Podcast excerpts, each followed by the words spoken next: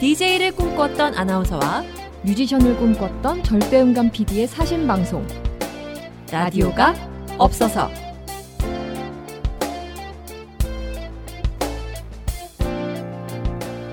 눈이 부시게 아니 눈이 시리게 예쁜 봄날입니다. 온 세상이 파릇파릇해서 푸릇푸릇으로 넘어가고 있고 햇살도 햇볕도 너무 좋아서 참 고마운 요즘 날씨인데요. 네, 바람은 또 얼마나 좋고요. 오늘은 정말이지 점심을 먹고 들어오는 발걸음이 너무 무거워서 한 번, 그리고 사무실에서 창밖을 보고 있다가 뛰쳐나가고 싶어서 또 한 번, 아주 봄바람 잔뜩 들어간 마음 부여잡느라 혼났습니다. 맞습니다. 요즘 다 놓고 어디론가 훌쩍 떠나고 싶다는 얘기가 유독 많이 들리는데요. 그런 분들을 위해서 준비한 세 번째 방송을 시작합니다. 여기는 라디오가 없어서입니다. 오! 반갑습니다. 네. 라디오가 없어서 세 번째 방송을 시작합니다. 안녕하세요. 라디오가 없어서의 빵디 JTBC 제작국 PD 방현영입니다. 안녕하세요. 라디오가 없어서의 송디, JTBC 아나운서 송민교입니다. 자, 세 번째 방송이에요. 어느덧. 이게 참 네. 시작할 때는 답이 없을 것 같았는데 하다 보니 3, 4번이 됐어요. 아, 세 번째까지 와서 정말 너무 다행입니다. 네. 약간 음. 그리고 우리 빵디가 굉장히 반가워하실 소식이 하나 있습니다. 저희가 어, 첫 방송이 나가고 이제 네. 내일 두 번째 방송이 업로드가 되는데 첫 방송에 댓글이 달렸습니다. wow! 예! 아, 아, 제가 그리고 그 댓글은 음, 우리 빵디를 향한 궁금증입니다. 제가 소개를 해드릴게요. 강수진 러브님께서 보내주신 댓글인데요. 첫방 듣고 피디님에게 궁금한 점이 생겨 질문 남겨요. 피디님은 지상파에서 이적하신 걸로 아는데 지상파와 종편의 근무 환경 차이점 이런 게 궁금해요. 와, 심오합니다. 오. 심오해요. 어, 이분 뭔가 어디에 계시는 분일까요? 굉장히 첫 질문부터 전, 전문성이 느껴지는 질문이네요. 네. 사실 이런 궁금증 가지신 분들은 네. 이쪽 관련한 데 계시거나 음. 상암에 계시거나 네, 혹은 준비하고 계시거나 그렇죠. 일단 소중한 청취자님의 이 댓글 한 개에 답을 드리도록 하겠습니다. 첫 방 때 사실 소개를 자세히는 못 드렸는데 저는 원래 2007년부터 MBC에서 시작을 했었고 2011년 정도에 그러니까 한 조연출을 5년 차 4년 반 정도 근무를 한 상태에서 JTBC 개국 때 왔던 나름 개국 멤버입니다. 오, 네. 네. 아직도 기억이 나죠? 저희 어휴, 그 그쵸. 8층에 그쵸. 아, 이렇게 칸막이만 돼 있고 난 아, 누구 여긴 어디 맞아요. 했었던 시절이 무려 8년 전이에요. 그때 송디도 다 목격을 했던 사람 중에 하나잖아요. 그 아수라장과 혹세무민 콘텐츠가 네. 아유, 창궐했던 시절이잖아요. 그렇죠. 아유, 쪽에. 이제 이제는 네. 말할 수 있다. 일단 물어보신 거는 뭔가 근무 환경 음, 차이점이 네. 궁금하시다고 했는데 제가 겪은 경험이 좀 너무 일부일 수가 있어요. 음. 왜냐하면 지금의 MBC 환경이 또 제가 다녔던 때랑은 또 많이 다르다고 하더라고요. 그리고 어, JTBC도 벌써 8년, 음, 9년 9년 차. 차 돼가는 회사이기 때문에 제가 여길 다닌 게 훨씬 지금 오래된 상황이거든요. 어, 그렇네요. 네. 그래서 그 안에서 너무 많이 변했어요. 그 당시에 MBC는 굉장히 안정된 회사였죠. 음. 그리고 제가 물론 들어갔을 때 입사했을 때 가족 친지 친구들 다 너무 좋아했던 건 사실이고 저도 너무 좋았고 안정된 환경에서 뭔가 많은 어, 시스템이 만들어져 있었어요 이미. 그러니까 신입사원으로서의 저는 제가 할 일은 원래 있는 시스템을 빨리 익혀서 거기에 그러니까 적응하는 게 음, 목표였죠. 네. 뭐 제작비를 집행하는 것도 그렇고 전체 예산을 짜는 거 선배님들 뭐 보조해서 뭐 편집할 때도 자막을 의뢰하고 디자인을 만들고 하는 일련의 과정이 있잖아요. 그런 것들이 모두 착착착 이미 짜여져 있는 대로 돌아가는 느낌이었다면 이제 새로 생기는 판으로 오다 보니 이쪽 회사에서는 새로 만 그냥 아무것도 없었죠. 네. 그때 송디도 기억하시겠지만 정말 제가 그때 얘기해 노트에 글 쓰러 왔는데 노트 노트가 없다. 아. 뭐 약간 그런 느낌. 노트를 만들어야 되는 뭐 종이부터 만들어야 되는 느낌처럼 막막했는데 이제 그래서 그때 편집기 고르는 거부터 갔고 제작비 짜는 거 그러니까 서로 단가를 맞추고 그러니까 약 3, 4에서 많은 선배님들이 오셨었고 네. 그래서 각 방송사의 특징들이 다 달랐어요. 그래서 심지어 각 내부적으로 어, 서로 그 일컫는 명칭들도 달랐어요. 음. 아니 음. 같은 업무를 하시는데도 그쵸. 다르셨어요. 근데 뭐 K사, M사, S사 다 이렇게 왔기 때문에 음. 새로 생긴 회사다 보니까 이거를 계속 뭔가 reference가 필요했고 이제 같이 통일해서 뭐 이렇게 정하는 규칙들이 많이 필요했는데 그래서 그런 게 신기하더라고요. 어쨌든 그래서 제가 옛날에 역사 우리 배울 때 삼국통일하면 뭐 도량형 통일 막 이런 거 있잖아요. 네. 너무 이해되는 거예요. 서로 그러니까 기준이 다르니까 그걸 맞추기 위해서 하는 그래서 매번 보고서 써내고 이런 게 초반에 했던 작업인 것 같아요. 음. 그래서 그때는 그래서 너무 힘들었지만 예, 만들어가는 재미가 아. 초반에 확실히 있었고 그렇죠. 내 손으로 뭔가를 그쵸. 이뤄 나간다는 그랬죠. 거. 그리고 다들 그냥 너도 나도 다 힘드니까 약간 오히려 그런 공감대가 생겼던 전후에 전후에 거의 전장터에 막 그러니까 전부 다 그냥 기근이고 배고프니까 음, 맞아요. 막 그런 시절이 있었고 음. 지금은 또 많이 변했죠. 단순 비교는 어렵지만 음. 그냥 계속 변한다는 거 그거는 확실한 것 같아요. 음. 그거는 저희가 몸소 느끼고 있잖아요. 채널 환경이 1년 안에 어떻게 바뀔지 프로를 볼 때 그러니까 더 이상 어디사에 뭐 음. 틀어봐야지라는 식으로 채널을 선택하시는 분들은 점점 급격히 줄어들고 컨텐츠 자체를 브랜드로 인식을 하시는 거죠. 음. 많이. 그냥 어떻게 보면 회사 하나가 프로 하나로도 일어날 수도 있는 거고 그 사이클이 굉장히 달라졌고 저번에 말씀드렸지만 전문 용어 팔자 저희의 팔자도 그렇죠. 그만큼 되게 다변하고 있다. 뭐 그 정도 답변을 드릴 수 있을 것 같아요. 그래서 음. 현재의 지금 JTBC는 이 안정된 느낌은 제가 MBC에서 느꼈던 안정된 느낌과 뭐 크게 차이는 없는 것 같아요. 아, 그러니까 큰 그만큼 큰 회사가 된 거죠. 음. 음. 어쨌든 뭐 단순한 비교는 뭐 시기에 따라서 또 다를 수 있지만 한 가지 확실한 건 구 직장이 됐든 현 직장이 됐든 우리 빵디께서 본인의 그 일터에 대한 애정이 상당하시다는 거를 제가 느꼈다고 포장을 하면서 오 좋은 포장. 음, 제가 또 프로 포장러거든요. 리본 그래. 네. 그래서 리본 예쁘게 묶어서 네. 반짝이 솔솔 뿌려서 다음 이야기로 넘어가도록 하겠습니다. 네 이렇게 댓글 달아주시면 네. 성심성의껏 조사에 와서 말씀을 드리도록 하겠습니다. 그럼 본격적으로 세 번째 이야기로 넘어가겠습니다.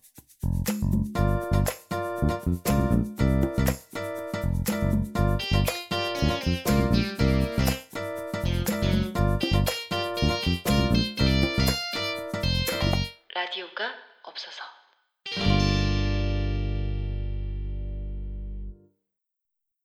방송국에서 노동하는 언니들이 풀어놓는 방송 뒷이야기, 방송 방송입니다. 자, 오늘, 어, 앞서서 저희가 오프닝에서 잠깐 언급을 했습니다. 지금 뭐, 날씨가 워낙 좋기 때문에, 아 그렇죠. 그래서 지금 어디론가 훌쩍 떠나고 싶다 하는 분들 정말 많습니다. 어떠세요? 탑 노래 순위에 또 어김없이 죽지 않고 올라오는 아, 네. 노래들 꼭 있잖아요. 그쵸. 캐럴과 같이 봄 캐럴 느낌으로 올라오는, 바람 휘날리. 그렇죠. 어, 절대 음감이라고. 하셨는데 왜, 왜 이렇게 됐죠? 제가 개그 욕심이 생겨가지고 죄송합니다. 네. 어쨌든 이렇게 그런 설레는 노래들이 주기적으로 이맘때 등장을, 음원 사이트에 등장을 한다는 건 그만큼 모두의 마음이 같다는 얘기가 될 텐데요. 그래서 오늘의 주제, 여행으로 잡았습니다. 네, 여행. 어, 그 여행 이 두 글자, 이 단어만 얘기해도 이렇게 설레고 신나네요. 아 가고 싶어요. 그러니까요. 요즘 네. 진짜 여행 예능 많잖아요, 사실. 그렇죠. 굉장히 많죠. 못 가기 때문에 대리만족으로 이런 그쵸. 프로그램들 보면서 맞아요. 마음의 위안을 얻고 음, 음. 위로를 얻는 음. 분들이 참 많이 계세요. 컨셉도 되게 다양해졌고 네. 기억나시나요? 여행을 가서 친구의 집을 가서 자고 왔었던 그 프로그램 기억나시나요? 그렇죠. 우리 집에 가. 네. 어쨌든 내 친구의 집은 어디인가 줄여서 내 친집. 연출 방현영, 아, 네. 옛날에 했- AKA 빵디. 그런 여행 프로도 있었고 네. 요즘 뭐 장사도 하고 네. 나가서 버스킹도 하고 그렇죠. 그래서 특별한 게스트 오늘의 주제와 정말 걸맞는 네. 분을 드디어 모셨습니다. 아, 드디어. 우리 라디오가 없어서 최초의 게스트입니다. 오 이거 굉장히 자부심을 가지실 만한 타이틀이에요. 정말 자, 이분 소개를 좀 해주시죠. 어, 이런 거 너무 해보고 싶었어요. 라디오처럼 게스트 불러서. 어, 혹시 유준열 씨 를. 네. 를. 데리고 찍었던 그리고 거기에 이재훈 씨까지 네. 데리고 프로그램을 만드셨던 만드셨던 바로 얼마 전 종영한 그 화제의 음. 슈퍼 메가 히트 대국민 힐링 프로그램 JTBC 트래블러의 연출자 최창수 PD님 오셨습니다. 어, 반갑습니다. 반갑습니다. 여기가 혹시 어, 모르빠 약간 이런 네. 느낌이 들- 벌써 인용하는 프로그램에서 연식이 그러니까요. 나오고 말았습니다. 그러니까요. 네. 네, 저희가 소개를 해드렸지만 자, 본인 소개를 직접 해주시죠. 안녕하세요. 저는 JTBC 제작국 PD 최창수 PD라고 합니다. 저 최근에 그 트래블러 쿠바 편을 연출했고요. 그리고 트래블러 이전에는 아는 형님을 연출한 적이 있고, 그리고 지금 빵디로 계시는 그 방윤영 PD에게 어, 편집을 사사한, 예, 예, 사사한 그 후배이기도 합니다. 아, 네. 사사라는 단어는 오랜만에 들어보는 자꾸 거예요. 연식이 나오고 있네요. 아, 그러니까. 아, 네. 혹시 어, 이 목소리가 익숙하다 하시는 분들은 아는 형님의 애청자로 인증을 받으실 수 있는 게 그 아는 형님 이렇게 보시다 보면 굉장히 하이톤의 웃음소리가 파하하 들리는 어, 지금 이런 거요. 아, 직접 지금 보여주셨네요. 그렇죠. 재연까지 직접 해주셨던 이 목소리, 이 웃음소리의 주인공이 바로 음. 우리 최창수 PD입니다. 저희가 오늘 최창수 PD를 모신 건, 뭐, 물론 뭐, JTBC에서 트래블러라는 프로그램을 만든 분이기도 하지만, 이분이 또 자타공인 프로 여행러, 프로 트래블러세요. 네, 사실은 이게 원래 본업이었죠. 음. 거의 네. 원래 여행하면 최창수로 음. 본인을 워낙 어필하더라고요. 제가 가르칠 때. 네. 그, 말로만 듣던 방카데미에, 어, 방카데미. 그렇죠. 방카데미의 수강생 수제자 아유, 1호, 어떡해. 최창수 PD께서 프로 트래블러라고 본인을 지칭하시는, 소개하시는 이유가 뭐죠?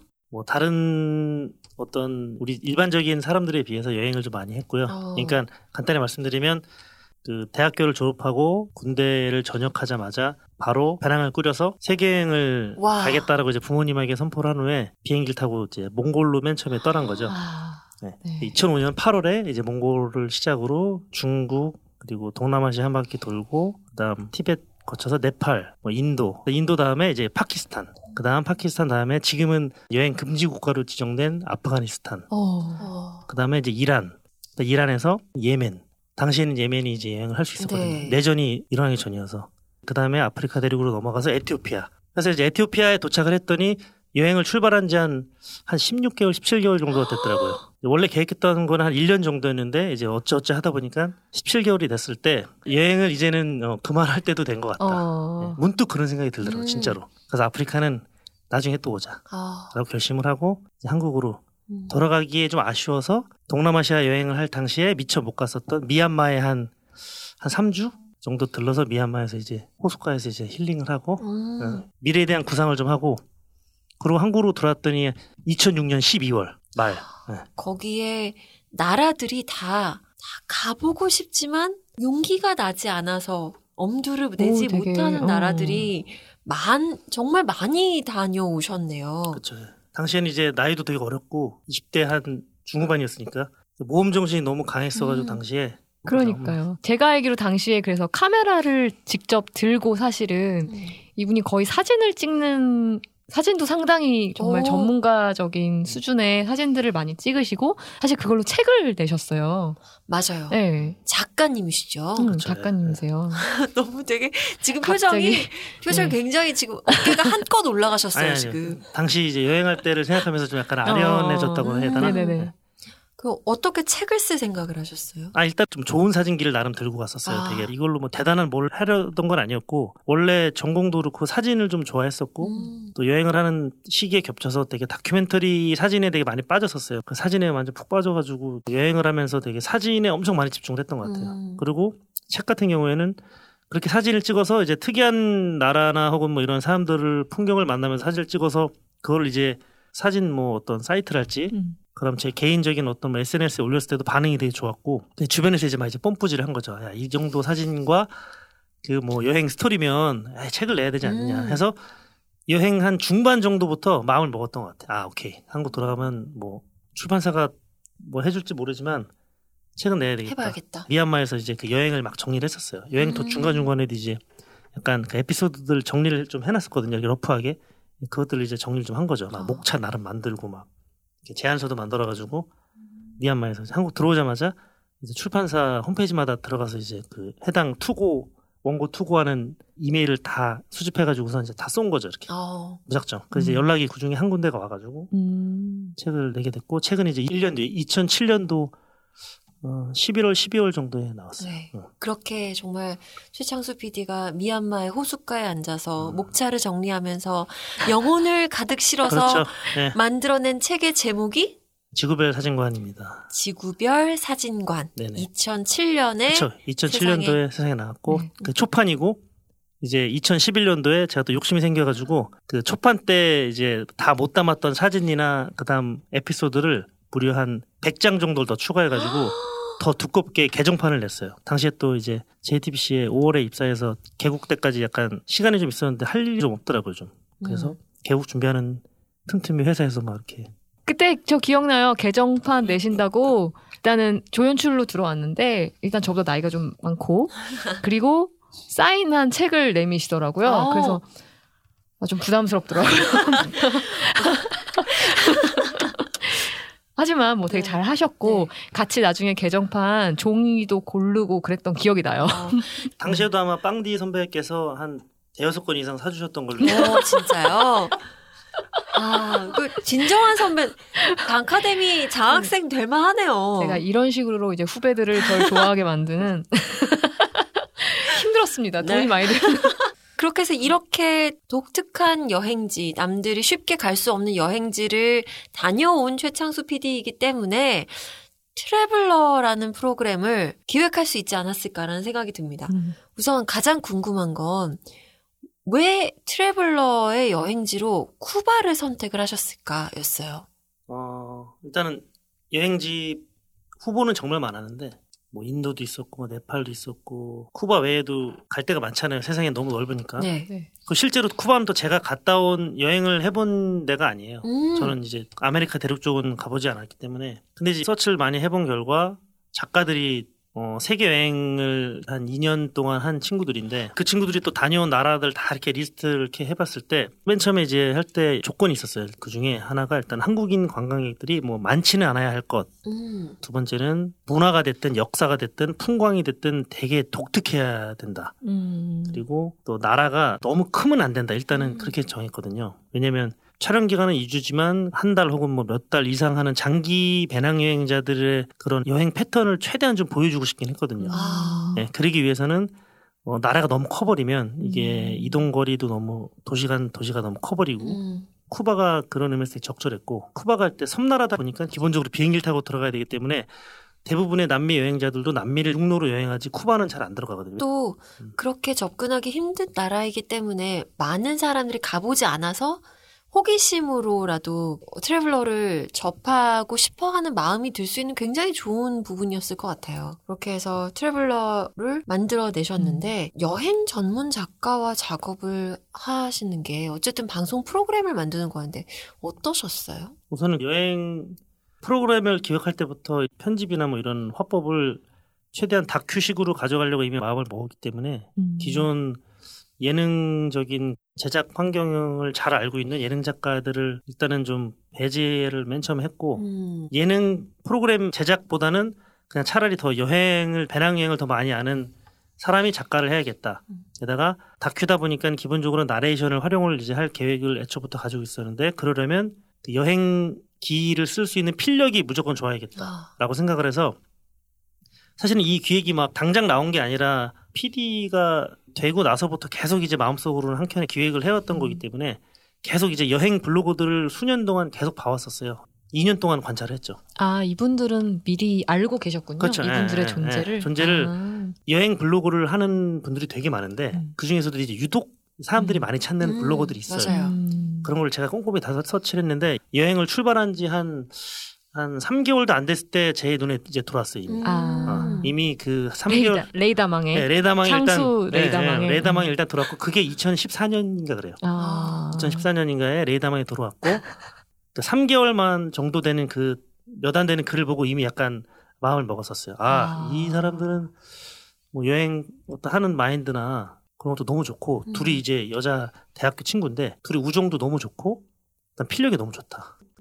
어쨌든 얘기를 듣다 보니까 같은 PD의 입장에서 제일 들리는 거는 여행을 진짜 좋아하는 사람들 음. 작가도 그렇고 창수 씨도 그렇고 또 위에 같이 기획 도와주신 음. 조승우 국장님도 맞습니다. 그렇고 여행을 다 좋아하는 사람들이에요. 아, 그래서 저희 쪽에 조금 예능 PD들 사이에선 사실 이건 좀 새로운 시도긴 음, 했어요. 네. 실제 그냥 여행 작가를 쓰다니 그래서 어떤 프로가 나올까를 관전하는 그런 분위기도 좀 있었던 것 같고 어떤 신선한 좀 충격 이 되기도 했던 것 같아요 이 프로가. 음, 실은 트래블러로 인한 충격이 이 PD들 사이에서만 있었던 게 아니라 실은 시청자들 사이에서도 있었어요. 이 프로그램을 보고 반응이 약간 극과 극으로 갈렸던 게 쿠바를 너무너무 가고 싶다와 쿠바를 나는 못 가겠다.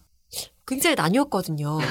실제로 가서 촬영을 하면서 어떤 점을 느끼셨는지가 솔직하게 이제는 말할 수 있다. 어떠세요? 그런 것 같아요. 그러니까 사실은 여행을 좋아하는 여행을 싫어하는 사람은 아마 거의 없을 거예요. 근데 이제 여행이라면 하면 이제 뭐 일단 집을 떠나는 게 다 여행인데 이제 저희가 여기서 풀어낸 여행은 배낭여행이잖아요. 근데 이제 배낭여행이라 하면 기본적으로 무거운 짐을 뒤로 매야 하고 그다음 숙소나 그 교통편들을 불편하게 찾아다녀야 하는 숙명이 배낭여행자인데 그리고 실제로도 또 거기서 이제 뭐 흥정을 하면서 어떤 쿠바 사람들하고 어떤 벌이는 약간 뭐 언쟁이랄지 음. 게다가 뭐 택시나 혹은 뭐가 시간이 잘 안 맞거나 혹은 약속을 했는데 뭐 안 오고 이런 거. 사실은 그런 거는 배낭여행을 해보시면 그런 일들은 사실 어지간한 나라에선 다 비일비재한 일이고 맞아요. 네. 또어 저 같은 경우에는 그런 걸 되게 즐겼어요. 오히려 뭐 이렇게 안 맞고 그런 게 재밌더라고요 그냥 예측하지 못하는 그런 일이 벌어질 때 그걸 이제 즐기니까 저희 부제가 이제 배낭맨 혼돈의 여행자인데 여행자. 그래서 혼돈해라는 거를 붙인 이유가 그거예요. 두 분은 실제 성격은 어땠어요? 두 분이요? 음. 아그 방송으로 보여지는 성격이 음. 가감이 없다고 보면 돼요. 네. 음. 두 분이 배우다 보니까 뭐 이렇게 카메라 앞에서 뭐 이렇게 예능적으로 캐릭터를 만들고 하는 일은 사실 전혀 없기 때문에 방송사에서 보여지는 성격이 되게 그대로예요. 사실은 예. 이재훈 씨 같은 경우 되게 배려심 많고 귀엽고 말투도 음. 귀엽고 행동도 귀엽고 동생 배려도 잘하고 준열 씨 같은 경우는 완전 리더십 있고 음. 그다음에 용기 있고 실패나 혹은 어떤 그런 일이 벌어졌을 때 당황을 좀처럼 하지 않고 어, 저는 류준열 씨 보고 좀 많이 놀래긴 놀랐어요. 이제훈 씨도 멋있고 그랬는데 제가 배우분들 섭외를 해보면 음, 특히 음. 배우분들이 이제 리얼리티에 안 나오려고 하는 그쵸, 예. 가장 큰 이유 중에 하나가 항상 대본대로 그죠, 연기를 그죠. 하시는 예, 예, 모습 예, 예. 이외의 것을 약간 민낯이라고 음, 생각을 네, 하셔서 네, 네. 음, 무서워하잖아요. 맞아요. 예. 근데 이제 이분들은 트래블러에서 좀 그런 음. 거에 대한 공포감이 좀 느껴지지 않았고. 그런 걸 좀 되게 잘 보여주시더라고요. 그러니까 제 생각에는 음. 이두 분 다 그 본인의 그 기본적인 민낯이라고 하셨는데 음. 기본적인 본인의 어떤 인성과 성격에 대한 믿음이 좀 있었던 거야. 아. 음. 자신 있던 거죠. 내가 네. 뭐 딱히 그렇게 그동안 평판이 나빴던 것도 아니고 음. 뭐 주변 스태프들한테 잘했고 그게 되게 사전 미팅 때부터 저는 느낌이 되게 좋았었어요. 음. 그리고 쿠바의 여행을 먼저 준열 씨가 쿠바 공항에 먼저 떨어졌잖아요. 네. 근데 저는 딱 쿠바 공항에 떨어지자마자 성큼성큼 저기 공항을 걸어 나와서 이제 환전을 하고 택시를 구하는 그 한 30분간의 과정을 옆에서 지켜보면서 일단은 저는 안심을 했어요. 아. 원래 PD들이 가장 걱정하는 게 이제 맨 처음에 딱 첫 촬영 때 어떤 출연자가 내가 생각하고 하는가. 있는 어떤 예, 그런 왜냐면 PD들이 항상 이렇게 상상을 하고 있는 뭔가 어떤 그림 그림이 있잖아요. 있죠. 그 그림에 저게 어떻게 들어와서 맞느냐가 초미의 어떤 관심사인데 그냥 거기서 이미 저는 아 이 사람은 음. 내가 우리가 그렇게 뭐 개입할 필요도 없고 그냥 음, 알아서 음, 음. 너무나 잘하겠구나라고 믿음이 그냥 확 주어지더라고요.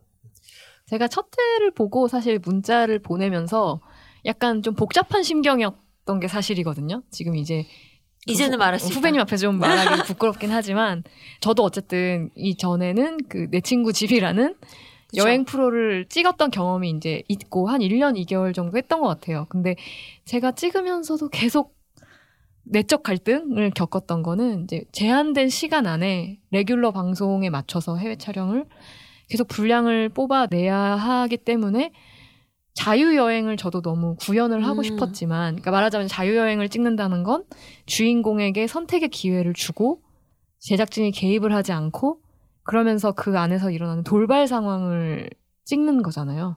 근데 그러기에는 수많은 어쨌든 스태프들이 같이 이동을 해야 하고 하니까 도저히 저는 이거를 결국은 성공을 못 하고 나온 거예요. 그러니까 음. 그 안에서 간단한 미션 정도는 할 수 있었지만 그 외에 동선이나 이런 거를 자유 여행을 할 수가 없었고 뭐 그랬던 부분들이 있었는데 트래블러 첫 회를 이제 우리 후배님이 하시는 거를 드디어 이제 기대하고 딱 봤는데 뭔가 이 담백함과 음. 그 솔직함 속에 저렇게 하려면 힘들었을 텐데라고 하면서 이제 봤던 음. 부분이 있어서 그 부분 되게 궁금했어요. 음. 그래서 혹시 촬영 준비를 특별히 어떻게 하셨나 뭐 이런 네. 게 궁금했어요. 어떤 자유 배낭 여행을 되게 어, 연예인을 데리고 완벽하게 구현을 하겠다. 사실은 되게 어려운 미션이에요. 사실은 왜냐하면 기본적으로 스태프가 따라다니고 또 어, 일정도 제한되고 있기 때문에 그래서 애초에 어, 기획을 할 때 출연자 포함 스태프가 적어야 된다고 일단 생각을 했어요. 음. 그래서 출연자도 두 명으로 제한을 했고 작가도 그 여행 작가 두 명 외에 어떠한 작가도 쓰지 않는다. 기본적으로 배우들이 소속사에서 아무도 가지 않았고 매니저도 아, 나가- 그래요? 네, 네, 매니저 나가 그냥 배우만 이 애초에 조건 섭외 조건부터 아예 그랬어요. 진짜 배낭 여행이었네요. 그쵸. 그 네, 두 네. 분에게도. 그죠 그죠. 그래서 애초에 그것도 배제를 했고 그리고 카메라 팀도 최소화. 예를 들면 제가 애초에 카메라 팀에 얘기한 게 one shot one shot도 필요 없다. two shot만 follow를 하더라도 그 follow를 제대로 해야 된다. 그래서 그럼- 카메라 팀도 어 솔직히 몇 명 데리고 갔냐면 한 다섯 명 정도 데리고 왔어요. 근데 이제 다섯 명이 다 찍는 게 아니라 뭐 보조하는 분도 계시고 실질적으로는 이제 항상 두 대 아니면 세 대 정도가 이제 붙어 있었는데 그것도 되게 적은 인원이거든요. 네. 감이 안 오실 것 같은 우리 청취자 여러분을 위해서 설명을 좀 해주신다면 통상적으로 어떤 뭐 한기줍쇼도 마찬가지고 야외에 나가서 출연자를 찍을 때 한 사람 앞에 카메라 감독이 보통 몇 명 정도가 붙는 건가요? 그건 뭐 규모에 따라 다른데 뭐 쉽게 얘기하면 기본적으로 어느 예능 프로든 만약에 해외 여행을 간다 하면 최소 50명 이상은 된다고 보면 돼요. 스태프가. 네. 내 친집도 음, 그 정도 음. 규모긴 했어요. 예. 어, 근데 지금 트래블러는 그쵸, 거의 그쵸. 한 예. 반도 안 되는 그리고 애초에 또 배우들하고 약속을 하고 또 기획을 할 때부터 아 우리는 밤새 어, 이렇게 관찰을 하지 않겠다. 음, 어, 쉴 때는 확실히 쉬고 그냥 뭐 짐 싸기 직전 혹은 뭐 일어나기 직전에 여행을 준비하는 과정이 만약에 있으면 그걸 그냥 찍겠다라고 해서 일단 거치팀도 한 명도 안 데리고 왔고 저랑 저희 작가 셋이서 그 여행을 할 때 어떻게 이동해야 되는지에 대한 자신감이 있었기 때문에 현지 코디를 쓰지 않았어요. 그냥 통역해 주시는 분 해서 한 명 있었어요. 현지 쿠바 분. 와 이거야말로 정말 쉽지 않은 거 아닌가요? 그래서 코디가 음. 아예 없었어요. 그냥 우리가 그냥 코디였어요. 작가나. 저건, 그래서 저건 진짜 제작진의 네. 자신감인 예, 것 예. 같아요. 네. 왜냐면 자신감이기도 하고 보통 코디 팀을 두는 이유가 대부분 미리 동선이 다 짜져 있고 그에 따라서 스텝 숙소가 다 정해져 있어요. 근데 우리는 그때그때 숙소를 구하고 다녔어요. 예를 들면 방송에도 한번 나간 적이 있는데 우리도 배우들이 빨리 casa를 잡아야지 우리도 casa를 잡을 수가 있어. 네. 배우들이 casa를 잡을 때 뭐 뒤에 우리 뭐 후배 PD들이나 스태프들은 계속 딴 데서 casa를 또 잡고 있고 우리도 그때그때 casa를 잡아 다녔고 네.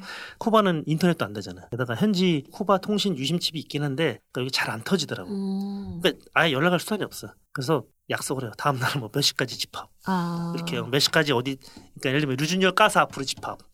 어, 어. 류준열 이제훈 류준열 casa 앞으로 어, 7시 반 집합. 뭐 각자 조식은 어. casa에서 해결하고 집합 뭐. 네. 거의 뭐 스텝이나 배우나 차이가 없이 그죠, 예, 같이 어. 겪은 상황이네요. 그래서 애초에 또 기획을 할 때도 우리 스태프들이나 이렇게 얘기하는 게 이거는 우리가 여행을 우리도 다 같이 여행을 하는 듯하게 이거를 촬영을 진행할 거다. 배우들이나 왜냐면 스태프들도 좀 여행에 좀 몰입을 하게 하고 싶었어요. 네. 자기들이 단순히 찍는 것만이 아니라 자기들도 여행을 하는 느낌을 줄 수 있도록 그래서 그런 수소를 찾는 과정이나 중간에 택시를 구하는 과정 중간에 휴식을 좀 많이 가졌어요. 음. 음, 예를 들면 뭐 일단은 과감하게 안 찍을 거 그냥 안 찍을 거 많이 포기한 거죠. 예를 들면 아바나에서 한 이틀 있다가 비날레스에 가자마자 하루를 통으로 쉬었다고 방송에 나가는데 이외에 실제로 그냥 통으로 쉬었어요. 어. 아.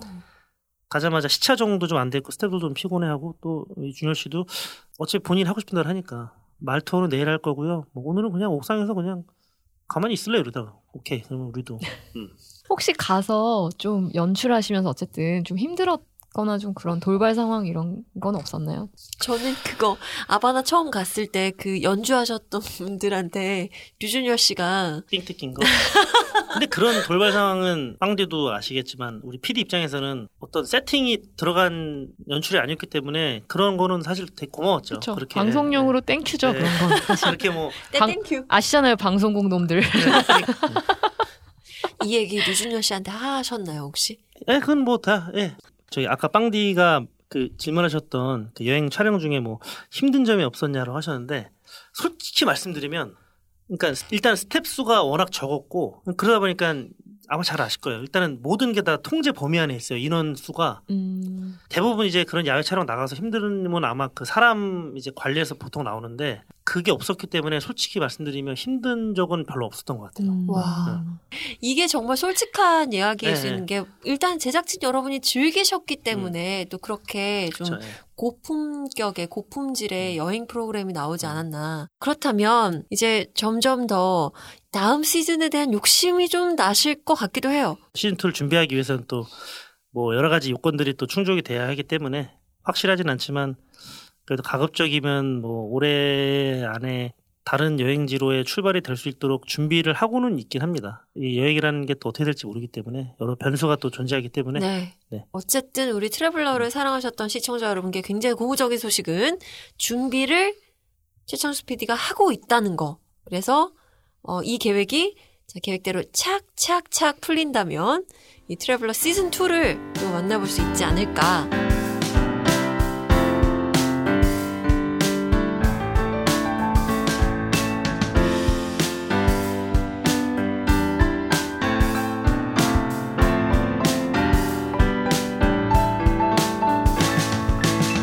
라디오가 없어서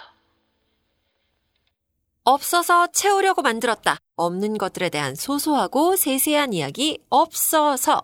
자, 오늘의 주제.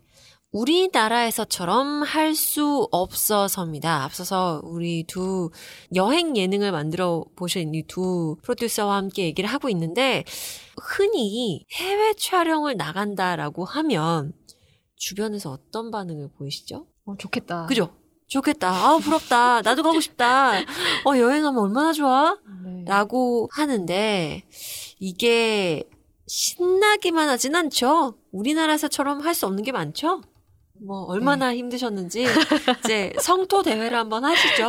네. 그쵸. 그래도 오늘 어쨌든 첫 게스트를 네. 주인공으로 모셨으니까 네. 창수 씨, 그러니까 창수 PD 얘기를 듣다 보니 가서 어떤 게 힘들었는지 정말 궁금하네요. 네. 음. 쿠바 촬영이 전반적으로 되게 어, 순조롭게 진행되었음에도 불구하고 또 이 코너에 되게 정확하게 들어맞는 어떤 어, 사례가 있는 것 같아서 말씀을 드리자면 그 요즘 여행 예능에서 가장 중요한 어떤 요소 혹은 뭐 장비라고 하면 드론입니다. 드론이 사실은 방송에 많이 쓰이게 되면서 사실은 여행 예능의 어떤 그 그림 자체가 완전히 바뀌었다고 보면 돼요. 그쵸. 음. 정말 그 시야 view 자체가 완전 차원이 다른 방향에서 혹은 그런 높이에서 이거를 조망하는 게 편집할 때 필수 요소거든요. 시원하죠, 시야. 저희가 쿠바 촬영을 정말 열심히 준비를 몇 달 동안 하면서 계속 알아보고 알아보고 문의를 해보고 했던 결과 쿠바에 드론이 허용되지가 않습니다. 그러니까 여기서 허용되지 않는다면 이제 외국인이 드론을 띄울 수가 없어요. 그래서 어, 만약에 몰래 띄우다가 걸리면 저기 어디 무슨 수용소에 이제 오. 끌려가서 심지어 저희 예. 못 만나는 거예요? 그렇죠. 편도네 편도. 그렇죠. 예. 그래서 드론샷을 일단 포기를 하고 답사를 갔어요. 라고 해서 쿠바를 갔는데 아 또 좀 너무 아쉬운 거죠. 그래서 가, 가서 그 우리의 이제 유일한 그 한명 코디 겸 통역을 담당해 주셨던 그 현지 한국인 분 이분은 어, 여자분이신데 그 캐나다에서 이제 유학 생활 하시다가 한 수십 년 전에 이제 쿠바를 잠깐 여행을 가셨었대요. 근데 거기서 쿠바 남자를 만난 거예요. 음. 그래서 결혼을 해서 거기서 어. 아이를 낳고 아. 그 대한민국 1호 쿠바 영주권자라고 하시더라고요. 아. 그 그분을 이제 어떻게 소개받아가지고 우선 만났는데 이제 그분한테 여쭤봤죠. 쿠바에 혹시 드론을 띄울 수 있는 방법이 있냐 했더니 아 외국인 없다. 띄우면 그냥 아, 바로 네. 잡혀간다. 음. 대신 쿠바에 음. 그 드론 업체가 있대요. 네. 그 아- 아날로그한 쿠바에 그러니까 지금 너무 네. 놀라웠어요, 지금. 예, 드론도 막 이렇게 막 되게 뭐 꽂은 드론도 아니야. 어, 흔히 우리 정말 마음에서 우러나왔어. 네, 네. 꽂은. 꽂은 아, 드론이 여기 아니라 고급 용어가 너무 많아가지고.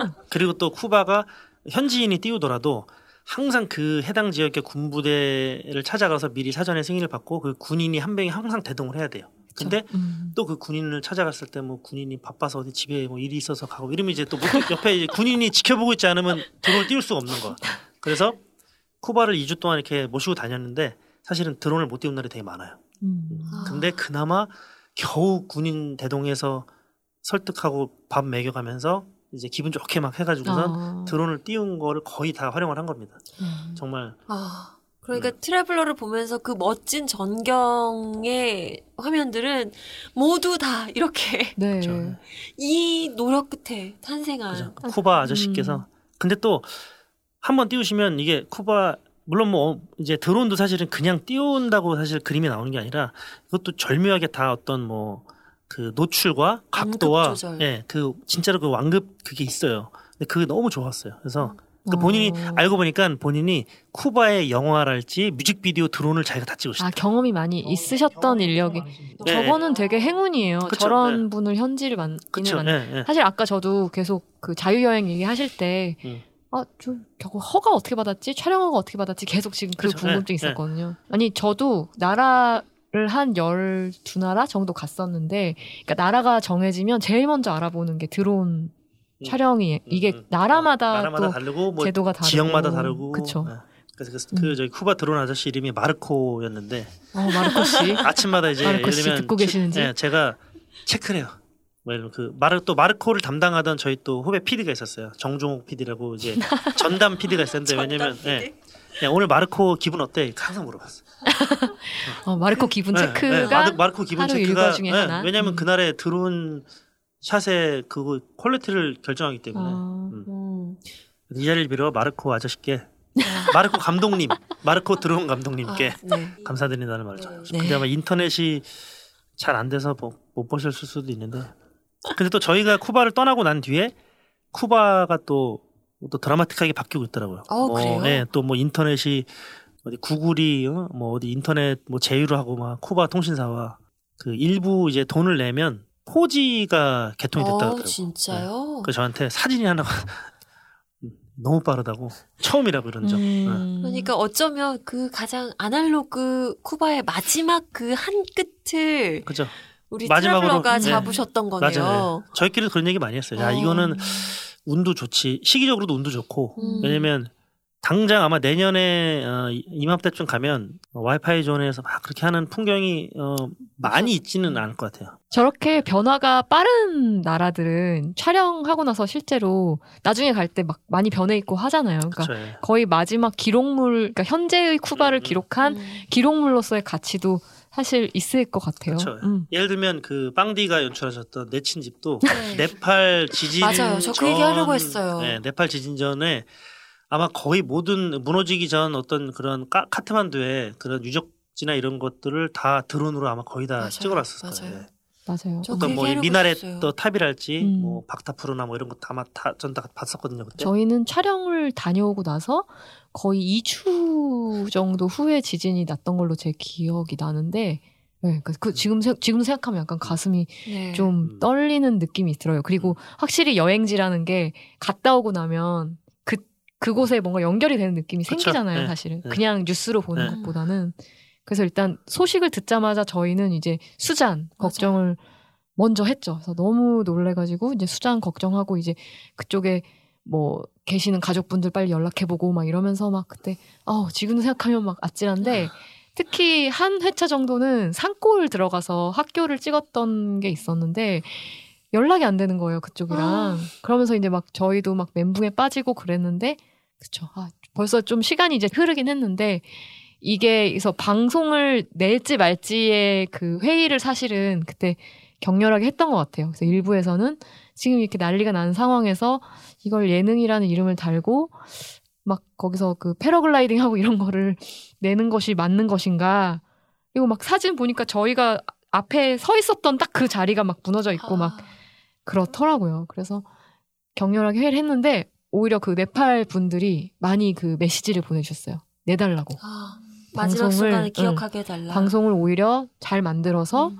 그 아름다운 네팔의 풍경을 보내달라고 오히려 수잔을 통해서도 막 이렇게 보내주셨던 기억이 나요. 그래서 그때 그 프로그램 경험은 좀 그 평소에 제가 방송 다니면서 느꼈던 거랑 좀 달랐던 것 같고 이후에 이제 같이 기획을 하셨던 임정업 국장님이 저는 그때 막 편집하고 하느라고 사실 국내에 있었고 재촬영을 하러 가셨죠. 예. 그것도 반대하는 사람이 좀 많았는데 또 되게 여장부시라 이거는 꼭 담아야 한다고 해서 이제 또 그 이후에 또 가서 추가 촬영을 해서 그 컨텐츠 자체는 굉장히 좀 다른 회차가 됐었고 이 수잔 씨 얘기를 하니까 생각나는데 저희 방송 중에 사실 수잔이 굉장히 잘 사는 집 저기 손자 계급 제도가 거기도 있는 거잖아요. 네. 그래서 할머님이 계속 중매 상대를 찾고 있었고 하지만 수잔은 이미 한국에 되게 적응을 한 세대가 굉장히 변한 청년인데 그 세대 차이가 여실히 드러나다가 그 지진 후에 다시 찾아갔을 때 할머니가 그냥 너가 사랑하는 사람과 결혼하라 그런 식으로 이렇게 가치관 자체를 흔들어 놓을 정도로 큰 사건이었구나라는 거를 압축적으로 겪었죠. 음. 그래서 아 이게 되게 문화를 다룰 수 있- 있구나 이런 식으로 했던 경험이 생각이 나네요. 음. 그렇다면 이제 앞으로도 여행 프로그램을 만들게 되신다라고 하면 어떤 프로그램을 만들고 싶으세요? 다른 프로그램들 좀 많이 보세요? 네. 어떠세요? 여행 프로를 워낙 좋아하고 또 이번 트래블러를 준비하면서도 이제 특별히 또 모니터링을 많이 했는데 주로 이제 다큐 예능을 추구를 하다 보니까 어 뭐 걸어서 세계 속으로랄지 그다음 EBS의 세계 테마 기행은 꾸준히 챙겨봤었고 음. 그 실제로 그 두 프로가 퀄리티가 상당합니다. 네. 정말로. 네. 그 외에도 뭐 짠내투어랄지 뭐 아니면 JTBC의 뭉쳐야 뜬다. 어차피 여행은 다 같은 여행이고 뭐 패키지 여행이 됐든 뭐 어떤 계획적인 여행이 됐든 다 여행이기 때문에 또 참고할 만한 어떤 예능적 요소나 뭐 이런 걸 위해서 참고를 했었고 또 이 비하인드는 아마 우리 빵디께서 모르실 텐데 트래블러 9회 이제 바라데로 편에서 예고에도 나왔었고 현지 본편에서도 어 내친 집에 한 컷이 나왔었습니다. 어? 어?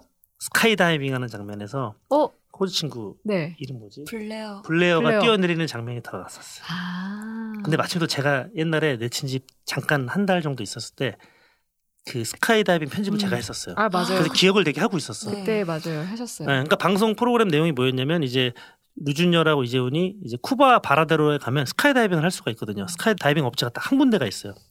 그 스카이다이빙을 하려고 했는데 이제 비행기가 수리 네, 중이어가지고. 못 한 거야. 그래서 이제 예고에도 좀 이제 마치 스카이다이빙을 할 것처럼 약간 좀 예고를 예고는 보통 낚는 거니까. 그렇죠. 낚시질 거하게 하셨죠. 그렇죠. 그래서 와 과연 쿠바에서 어, 이 두 트래블러는 스카이다이빙을 할 수 있을까라는 장면에 이제 블레어가 뛰어내리는 장면을 그왜 말 안 하고 갖다 썼어요?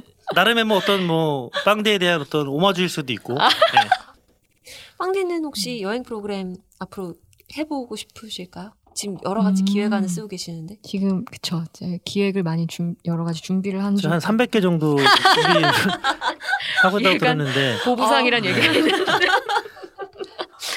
아이고야. 근데 이런 말, 그러니까 여행 프로 했던 사람으로서 이런 말씀드리기가 어떻게 들릴지 모르겠는데 저는 여행을 사실 그렇게 개인적으로 좋아하는 사람은 아니에요. 사실은 주변에 제 아는 사람들은 많이 아는데 저는 사실 집순입니다. 최강 음. 집순이에요. 음. 그래서 집에서 뭔가 연구하고 막 뭐 만들고 사실 이런 걸 좀 좋아하는 타입이다 보니 여행을 어 그래서 내친 집은 저한테는 되게 큰 도전이었어요. 아, 음. 그래서 오히려 좀 제가 집 밖으로 별로 안 나갈 법한 시간이었는데 이걸 통해서 좀 많이 경험을 많이 쌓았거든요. 근데 이 프로를 제가 접근했던 건 여행 부분이라기보단 사실은 그 각각의 집들을 통해서 문화사적인 부분을 건드리는 거, 미시사적인 거 이런 거를 제가 더 포커스가 많이 있었고 그래서 그때 이걸 하고 그 다음에 한 끼 줍쇼를 하니까 어떤 기자분이 질문을 집 덕후냐 근데 정말 좀 그런 저는 이제 그런 주제들로 프로그램을 접근하고 있는 것 같아서 어 그게 여행이라는 어 방식이 될 수도 있고 아니면 좀 다른 방식이 될 수도 있고 저는 좀 넓게 300개 정도로 예. 생각해 보고 있습니다. 네. 화수 화수 방의 끝은 과연 어디일지 앞으로 우리 방현영 PD 그리고 최창수 PD가 만들어갈 새로운 프로그램도 또 기대를 하고 또 응원을 하도록 하겠습니다. 자, 라디오가 없어서 제 3화 JTBC의 힐링 예능 프로그램 트래블러의 최창수 PD와 함께 했습니다. 오늘 어떠셨나요? 뭐 첫 게스트여서 되게 영광스럽고 두 분이 너무 진행을 잘해주셔서 어, 술술 하고 싶은 얘기를 할 수 있었던 시간이었습니다. 네. 지금 이분 표정 봐서는 다음 주에도 앉아 계실 것 같긴 해요. 얘기 너무 신나게 잘해주셔서 감사합니다. 네, 진짜 음. 고맙습니다. 오늘 트래블러에 대한 모든 궁금증을 아마 어, 저희도 그렇고 청취자 여러분께서도 속 시원하게 풀어 가실 수 있지 않나라는 생각이 듭니다. 고맙습니다. 감사합니다. 네, 고맙습니다. 네, 저희의 공식 마무리 코너 빵디의 방음감, 송디의 송마디가 되겠습니다. 가시죠, 빵디. 갈게요.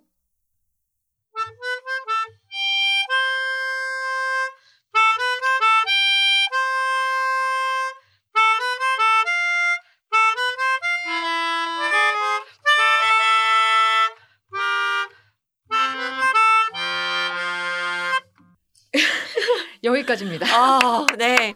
이 노래 우리 내 친구의 집은 어디인가에서 나왔었던 주제곡이죠.